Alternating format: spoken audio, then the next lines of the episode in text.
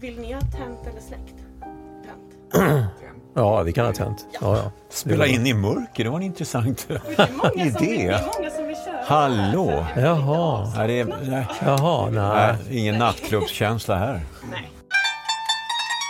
Välkomna till ännu ett avsnitt av Mellanösternpodden. Idag eh, kommer det att handla om den israelisk-palestinska konflikten i huvudsak. Det som vi har undvikit ganska mycket i den här podden. Eh, för att diskutera det så har vi bjudit in eh, journalisten och författaren Bengt Nilsson eh, som med utgångspunkt från hans senaste bok som kom eh, tidigare 2020, Israel och hennes fiender, har en del att säga om den. Bengt Nilsson, välkommen till Mellanösternpodden. Tackar, tackar. Och om vi börjar med att titta lite närmare på boken så kan man säga att du har ändrat inställning i fråga om konflikten mellan israeler och palestinier. Det blir lite förenklat men man kanske kan säga att du har gått från en mer pro-palestinsk hållning till en mer pro-israelisk och därmed så har du blivit en renegat. Och då undrar man nyfiket, var det en smärtsam omprövning för dig?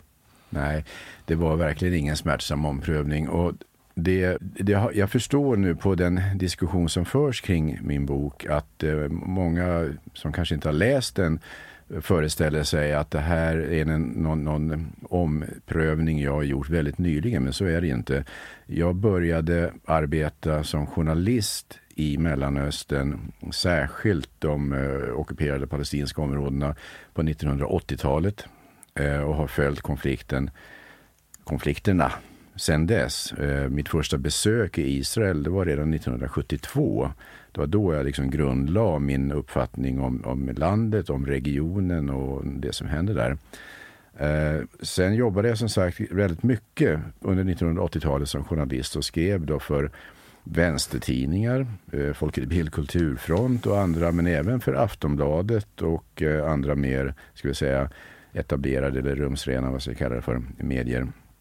Eh, Så småningom började jag jobba på SVT också som utrikesreporter. Eh, Eh, och jag kan väl ange i tid ungefär när, när jag bestämde mig för att eh, eh ompröva min, min ställning helt och hållet. Det var i mitten av 1990-talet. För då hade jag upplevt så mycket, sett så mycket, varit med om så mycket egendomliga beslut från palestinskt håll så att jag kände att det, det gick inte längre att eh, behålla sympatierna för den politiska kampen. För jag bedömde det som att eh, den palestinska ledningen hade gått vilse fullständigt. Var det något speciellt eh, som, som, som fick dig att... Ja, alltså det, det var ju de, de, de misslyckade fredssamtalen. Os- Osloprocessen? Mellan, ja, Osloprocessen som kollapsade och jag kunde ju tydligt se varför den kollapsade. Den kollapsade därför att det fanns ingen genuin fredsvilja hos den palestinska ledningen. Eh, och jag hade länge levt i tron att det verkligen fanns det. Jag var ju verksam som journalist i eh, Israel och de palestinska områdena väldigt intensivt under den första intifadan. Intifadan som nämns här eh, är den så kallade första intifadan som bröt ut i december 1987. Och det var ett uppror eh, som ganska spontant bröt ur eh, som en effekt av en hel rad händelser. Eh, ordet betyder ungefär att skaka av sig någonting eh, på arabiska. Den höll på några år och ledde så småningom fram till eh, en rad avtal som utmynnade i det så kallade Osloavtalet 1993 som är den första stora överenskommelsen mellan Israel och palestinska myndigheten. Mm. Eh, och då tyckte jag nog att jag kunde se eh, ett, alltså ett genuint folkligt missnöje med den israeliska ockupationen och också en genuin palestinsk folklig önskan att skapa sig ett, ett, en egen nation. Oklart lite grann vilka former den skulle ha, men ändå en, en autonomi, att frigöra sig helt enkelt från den israeliska ockupationen. Men i takt med att eh, intifadan utvecklades så, så märkte jag ju också vilka enorma svek de vanliga palestinierna utsattes för av den palestinska ledningen. Så jag, jag tappade tro på att det här var ett genomförbart projekt överhuvudtaget. Eh, och samtidigt parallellt med det här så såg jag ju också hur den israeliska eh, judiska befolkningen utsattes för en sån oerhörd stress av att hela tiden vara utsatt för antingen pågående attacker eller planerade attacker från arabsidan. Och allt detta tillsammans gjorde att jag kände att nej, det, det, det går inte. Jag, jag, kan inte fortsätta stödja idén om eh, eh, en palestinsk statsbildning vid sidan av Israel. För det, jag tror helt enkelt inte på att det är genomförbart. Med andra ord, du tog en paus från just det här ämnet? Ja, det gjorde jag. En ganska lång paus. Och efter det så har jag bara varit tillbaka i regionen vid några enstaka tillfällen och inte som eh, primärt journalist utan mitt senaste besök det var för eh, ett, vad blir det, ett och ett halvt år sedan då jag var där för att skaffa material just till den här boken Israel och hennes fiender. Eh, då reste jag dit för att eh, träffa folk som jag hade gjort upp om att träffa i förväg och det var en jättebra resa, oerhört givande. Eh, innan dess bara ett par nedslag sen 1995 alltså. Skulle du säga att du är relativt ensam om att ha gjort den här omsvängningen och också presenterat den så att säga publikt? Ja, det förefaller ju så. Eh, jag kan gott tänka mig att det finns många andra som har, har tänkt om när det gäller sin attityd till Israel-Palestina-frågan.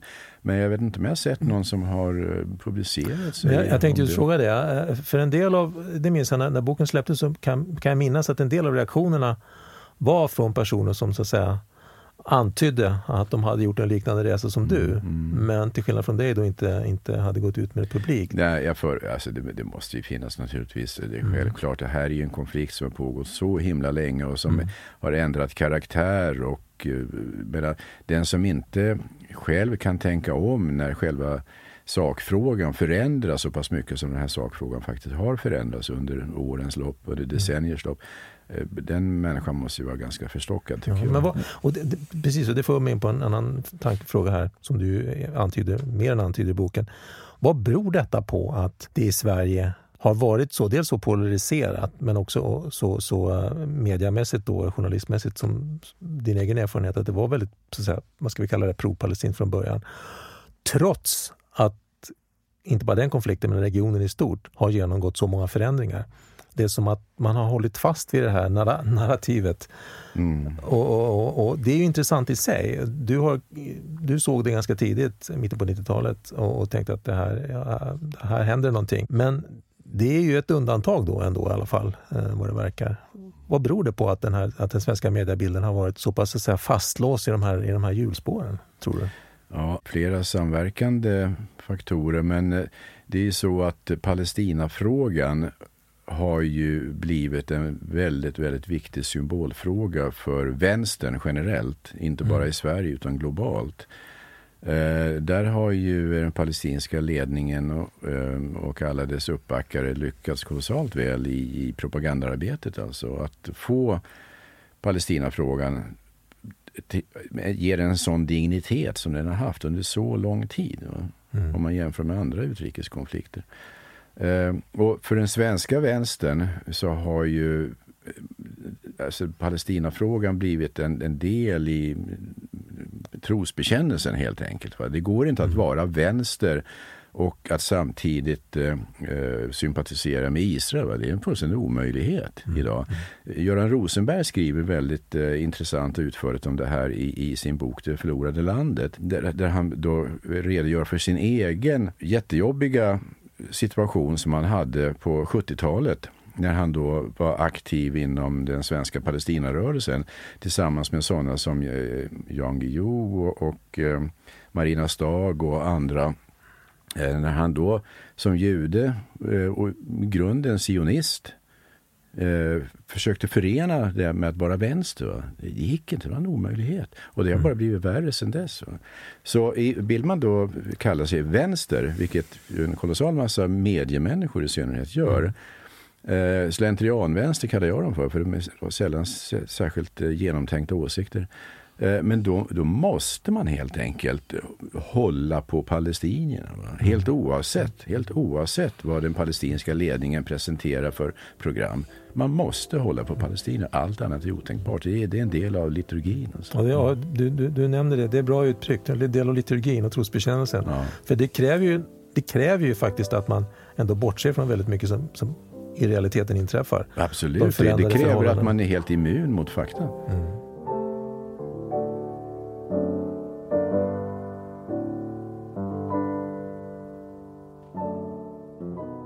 Palestinierna är ju den enda grupp i världen som har en egen FN-organisation. Mm. UNRWA. UNRWA. Mm. Och det, tanken från början var ju faktiskt att det inte skulle vara så utan att de skulle lyda under UNHCR. Mm. Men, men man fick en egen, egen organisation som, som då så att säga, och det är också den enda grupp människor i världen där vad ska vi säga, flyktingskapet går, går i arv. Ja. Eh, vilket ju är en mycket märklig, märklig situation. Ja. Och, och det, det, skriver du i boken också. Um, att det mer än mycket förklarar en hel del av detta. Alltså det till synes olösliga i detta. Att för så länge det är så och de här människorna blir fler och fler mm. så blir omöjligheten att återvända ännu tydligare. Ja, visst. Och vi pratar alltså om över fem miljoner människor som räknas som palestinska flyktingar. Mm, mm, mm. De blir bara fler och fler mm. för varje år som går. Eh, och det, jag menar, det här... UNRWA och som en service till lyssnarna ska vi kanske säga att UNRWA är, är alltså ett, ett, så vi kallar för fristående FN-organ. Eh, och förkortningen betyder United Nations Relief and Works Agency for Palestine Refugees in the Near East. Det skapades ju eh, direkt efter 1948, 1949 mm. tror jag. Mm, och eh, syftet var ju då att, att, att sörja för de palestinska flyktingarnas överlevnad. Och mm. just då i det läget så fanns ju ett stort behov av det naturligtvis. För det var ju omkring 800 000 människor som hade lämnat sina hem och begivit sig bort Mm. Eh, från krigszoner och så vidare. Och det är fortfarande en stor debatt om varför flydde människor. Och det, det får ju vara en separat debatt och mm. den väljer jag att inte ge mig in i för jag vet för lite om det helt enkelt. Men ett faktum var att så många människor lämnade sina hem. Men sen som sagt, sen har ju de placerats i, i flyktingläger i Libanon, Syrien, Jordanien först och främst och sen även på en del andra håll. Och deras flyktingstatus ärvs och de är statslösa. Mm. Eh, med ett undantag, Jordanien. Där Jordanien har varit mer välvilligt inställt till de palestinska flyktingarna. Av ett enda skäl, att väldigt många jordanier från början är palestinier. Vilket krånglar till det hela ännu värre när man ska försöka förstå vad det här handlar om. Eh, men eh, den här flyktingfrågan tror jag är den absolut största stötestenen mm. i hela den här jobbiga konflikten. Och den måste flyttas på om man ska komma någon vart. Men om man backar in här i det här FN-organet, vad tycker du att de gör idag? Vad är deras funktion och den, så att säga, vad, vad leder den till? Vad är konsekvenserna? Alltså UNRWA tillkom ju då för att ge arbete och försörjning och eh, livsmedelsstöd och så vidare. Eh, utbildning, social service till de palestinska flyktingarna. Och flyktingläger upprättades i Israels närområde som på den tiden då fortfarande var Västbanken och Gaza som ännu inte hade ockuperats av Israel eh, strax efter 1948. Alltså. Det skedde 1967, ockupationen av Västbanken och Gaza. Eh, så mängder av flyktingläger upprättades och där eh, var UNRWA de som styrde och ställde. Och UNRWA hade ju tillkommit genom FN-beslut men eh, stöddes ju väldigt mycket också av Arabförbundet som såg välvilligt på UNRWAs verksamhet. Och redan från allra första början så satsar man ju på lokalanställning av personal. Så de allra flesta som jobbar inom UNRWA på plats, de är ju palestinier. Praktiskt taget samtliga. Eh, de högsta cheferna är inte palestinier i allmänhet. Men... Vi, vi talar totalt om cirka 30 000 människor. Ja, det skulle jag tro. Det är väl, ja, det, jag tror det är 10 000 bara i Gaza och eh, sen andra utspridda på Västbanken, Libanon, Syrien, Jordanien. Eh, så det är många. Eh, och de är, de är palestinier. Eh, och det finns ingen anledning att tro att de skulle i, i tanke skilja sig så värst mycket från andra palestinier. De bär ju på samma nationalistiska drömmar som alla andra palestinier. Och det är ju bevisat vid det här laget att UNRWA fungerar ju som en stödorganisation till den, till den palestinska ledningen helt enkelt. Det gör man genom eh, Barnen som går i UNRWA-skolor får tidigt lära sig att hata Israel, att hata judar, Eh, det handlar inte bara om, om, om nationalism utan det handlar i all, allra högsta grad om antisemitism.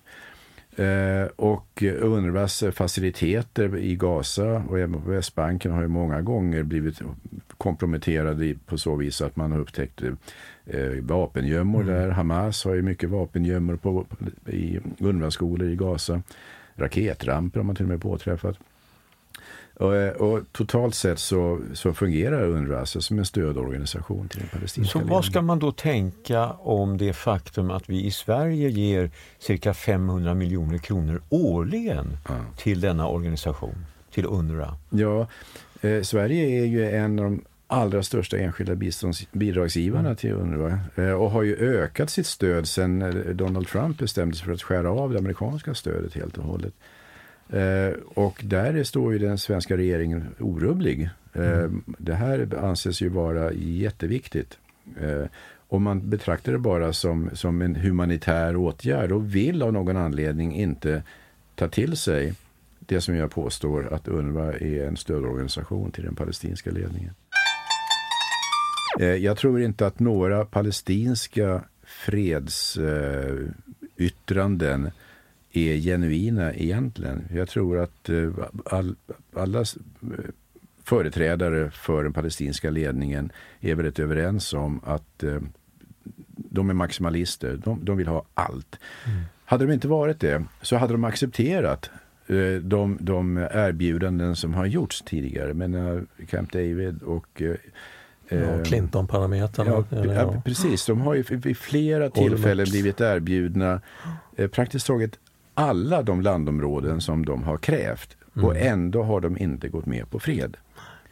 Eh, och eh, det tror jag kan bara förklaras på ett sätt, nämligen att eh, eh de anser inte att det är tillräckligt med det, det som de har blivit erbjudna. De vill ha ännu mer. Mm. De vill ha hela det som är Israel. Punkt slut. Mm. And, och de har, alltså, jag tror att i västvärlden, i Europa, USA, så är vi så oerhört drillade i det här att allting är förhandlingsbart. Varje konflikt kan lösas med en förhandling. Man sätter sig ner, man tar fram en karta, man tittar på den och så säger man så här, okej, okay, du får det här landområdet, vi tar det här, så drar vi en gräns där eh, och så får ni lite till för vi kanske tog för mycket och sen är alla nöjda och så är det klart sen. Va? Och så går alla hem och säger det var ett bra avtal, alla är nöjda. Eh, så funkar det inte i det här sammanhanget. Eh, det, när, när, man, när palestinierna säger att vi eftersträvar en rättvis fred så tolkas det i allmänhet som att nu snackar vi kompromisser här. Mm. Nej, en rättvis fred från palestinsk synvinkel det är en fred där de får hela Israel. Eftersom det var orättvist från början att de, inte, att, att de blev fråntagna mm.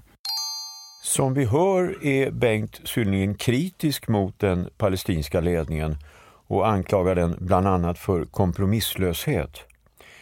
Dess strävan att återfå hela Israel och dess krav på återvändande av alla palestinska flyktingar gör fred med Israel till en omöjlighet. Men då måste man ju också fråga sig, har även Israel medverkat till det låsta förhandlingsläget? Vad säger du Magnus? Ja, så är det naturligtvis. I och för sig så håller jag med Bengt eh, i, i den här grundanalysen att, att man är kompromissovillig och att det har lett till att, att det är svårt att hitta någon lösning. Vi nämner flera exempel här. Men det är klart att, att i synnerhet de senaste eh, tio åren, eh, senaste tio årens israeliska politik har inte gjort det lättare eh, att hitta kompromisser. I synnerhet inte om man är ute efter en tvåstatslösning därför att ju fler israeliska samhällen eh, som, som byggs på eh, ockuperat område, ju svårare blir det att hitta den, den lösningen. Så att det är klart att, att det är inte bara ens fel att få ett där. Men, men grund, hans, hans grundkritik, den, den tror jag är helt korrekt. Men kan du se tecken på att Israels hållning när det, när det gäller just det här problemet på något sätt håller på att förändras?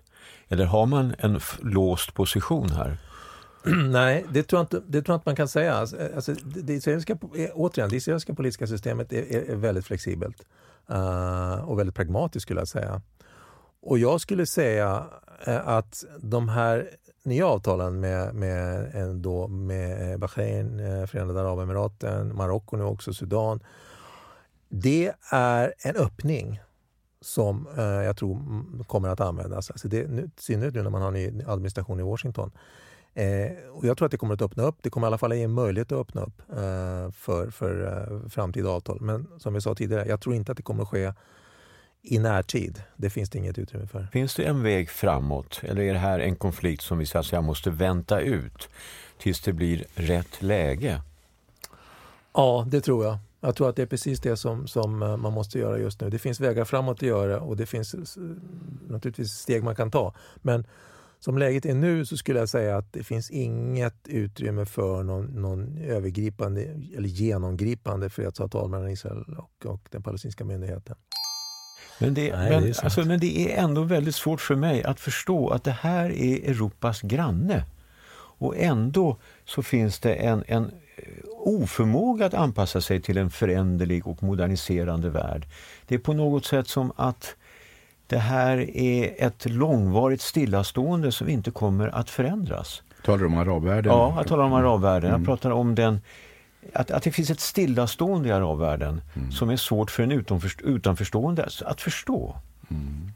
Jo, men samtidigt så, det här belyses ju rätt tydligt då och då. Jag tänker på till exempel eh, eh, det folkliga upproret mot Mubarak i Egypten för ett antal år sedan. Eh, som ju eh, gavs eh, publicitet framförallt genom de här stora demonstrationerna på Tahrirtorget i Kairo. Det var ju enorm mediebevakning kring det här. Va? Och mediebevakningen handlade då om att man skulle då berätta hur många som var där och vilka krav som ställdes på att störta Mubarak. Och de som intervjuades var ju till väldigt, väldigt stor del unga, västländskt inriktade studenter som talade god engelska och kunde prata om varför det var nödvändigt att omstrukturera Egypten och störta Mubarak. Och här i västvärlden satt vi och applåderade och tänkte ja, äntligen, wow, nu händer det grejer. Nu kommer det bli ordning och reda i Egypten. Mm. Sen när, då, när det här demonstrerandet väl var över så var det så småningom dags att gå ut och, och försöka rösta fram en ny president.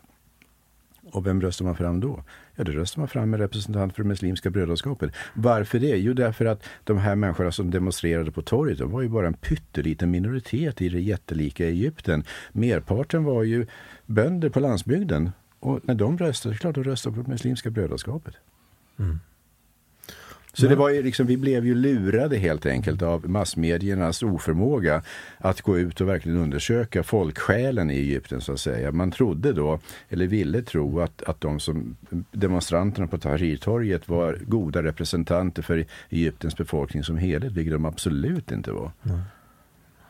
Ser du tecken på förändring i arabvärlden? Ser du tecken på modernisering som får dig att bli hoppfull? Eh, Ja, alltså modernisering, enskilda öar och modernisering finns ju naturligtvis, men än så länge så tror inte jag att de får, har fått något så stort genomslag. Alltså det tror jag inte. Eh, Jag, jag önskar att jag visste mer om hur, hur samhället ser ut i Arabemiraten och Bahrain.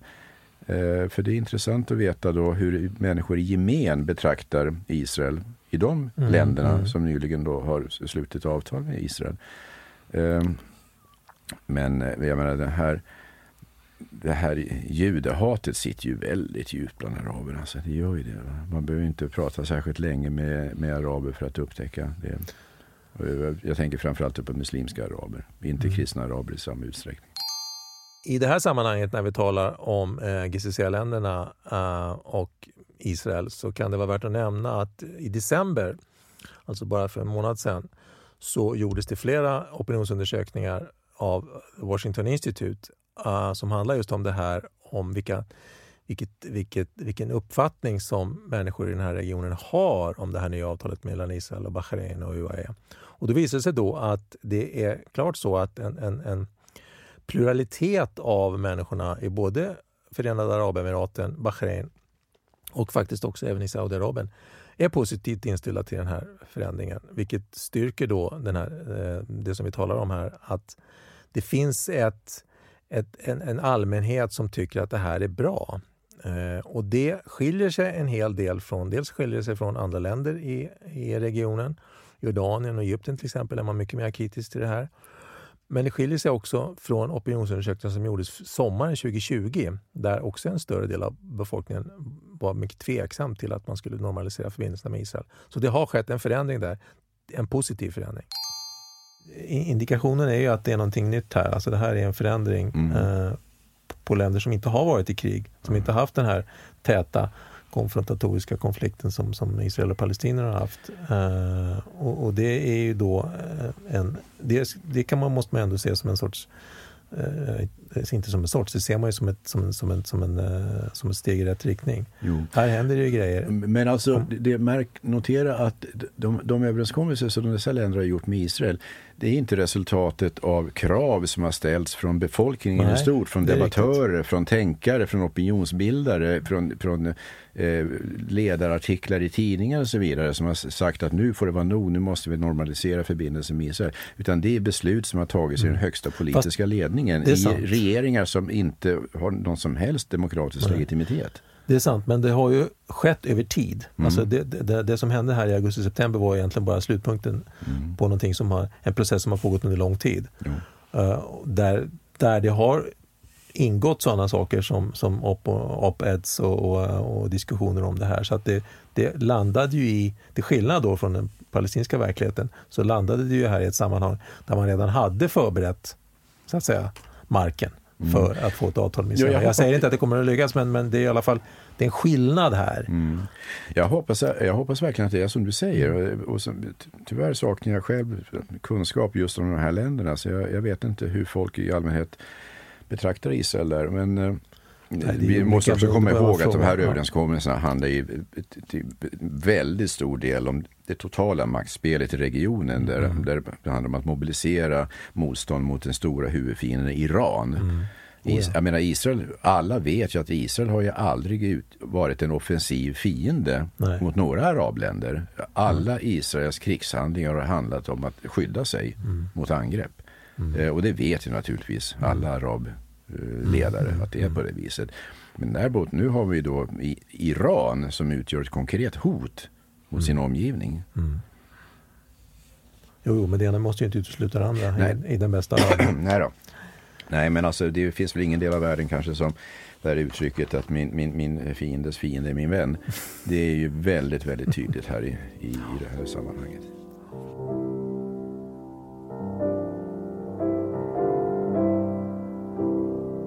Tack Bengt, vi sätter punkt. Det gör tycker vi. det blev en väldigt intressant diskussion. Har du någonting som du hade velat bli frågad om, som vi inte Som frågade dig om?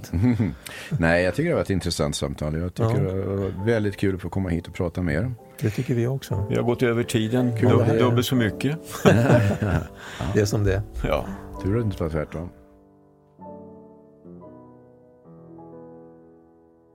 Nästa avsnitt Eh, av Mellanösternpodden kommer den 11 februari. Då har vi som gäst journalisten Jonathan Spire. Det kommer att handla om Syrien framför allt och det syriska kriget som ännu inte är slut. Det kommer att handla om den förändring som kriget genomgick eh, från att i början ha varit ett väldigt spontant uppror mot Assad inte alls dominerat av, av eh, jihadister så, så blev det det. Och det har också, vi kommer också att prata om de externa krafter som har dragit fördel av det här kriget. Ryssland, Turkiet, Iran till exempel. Missa inte det.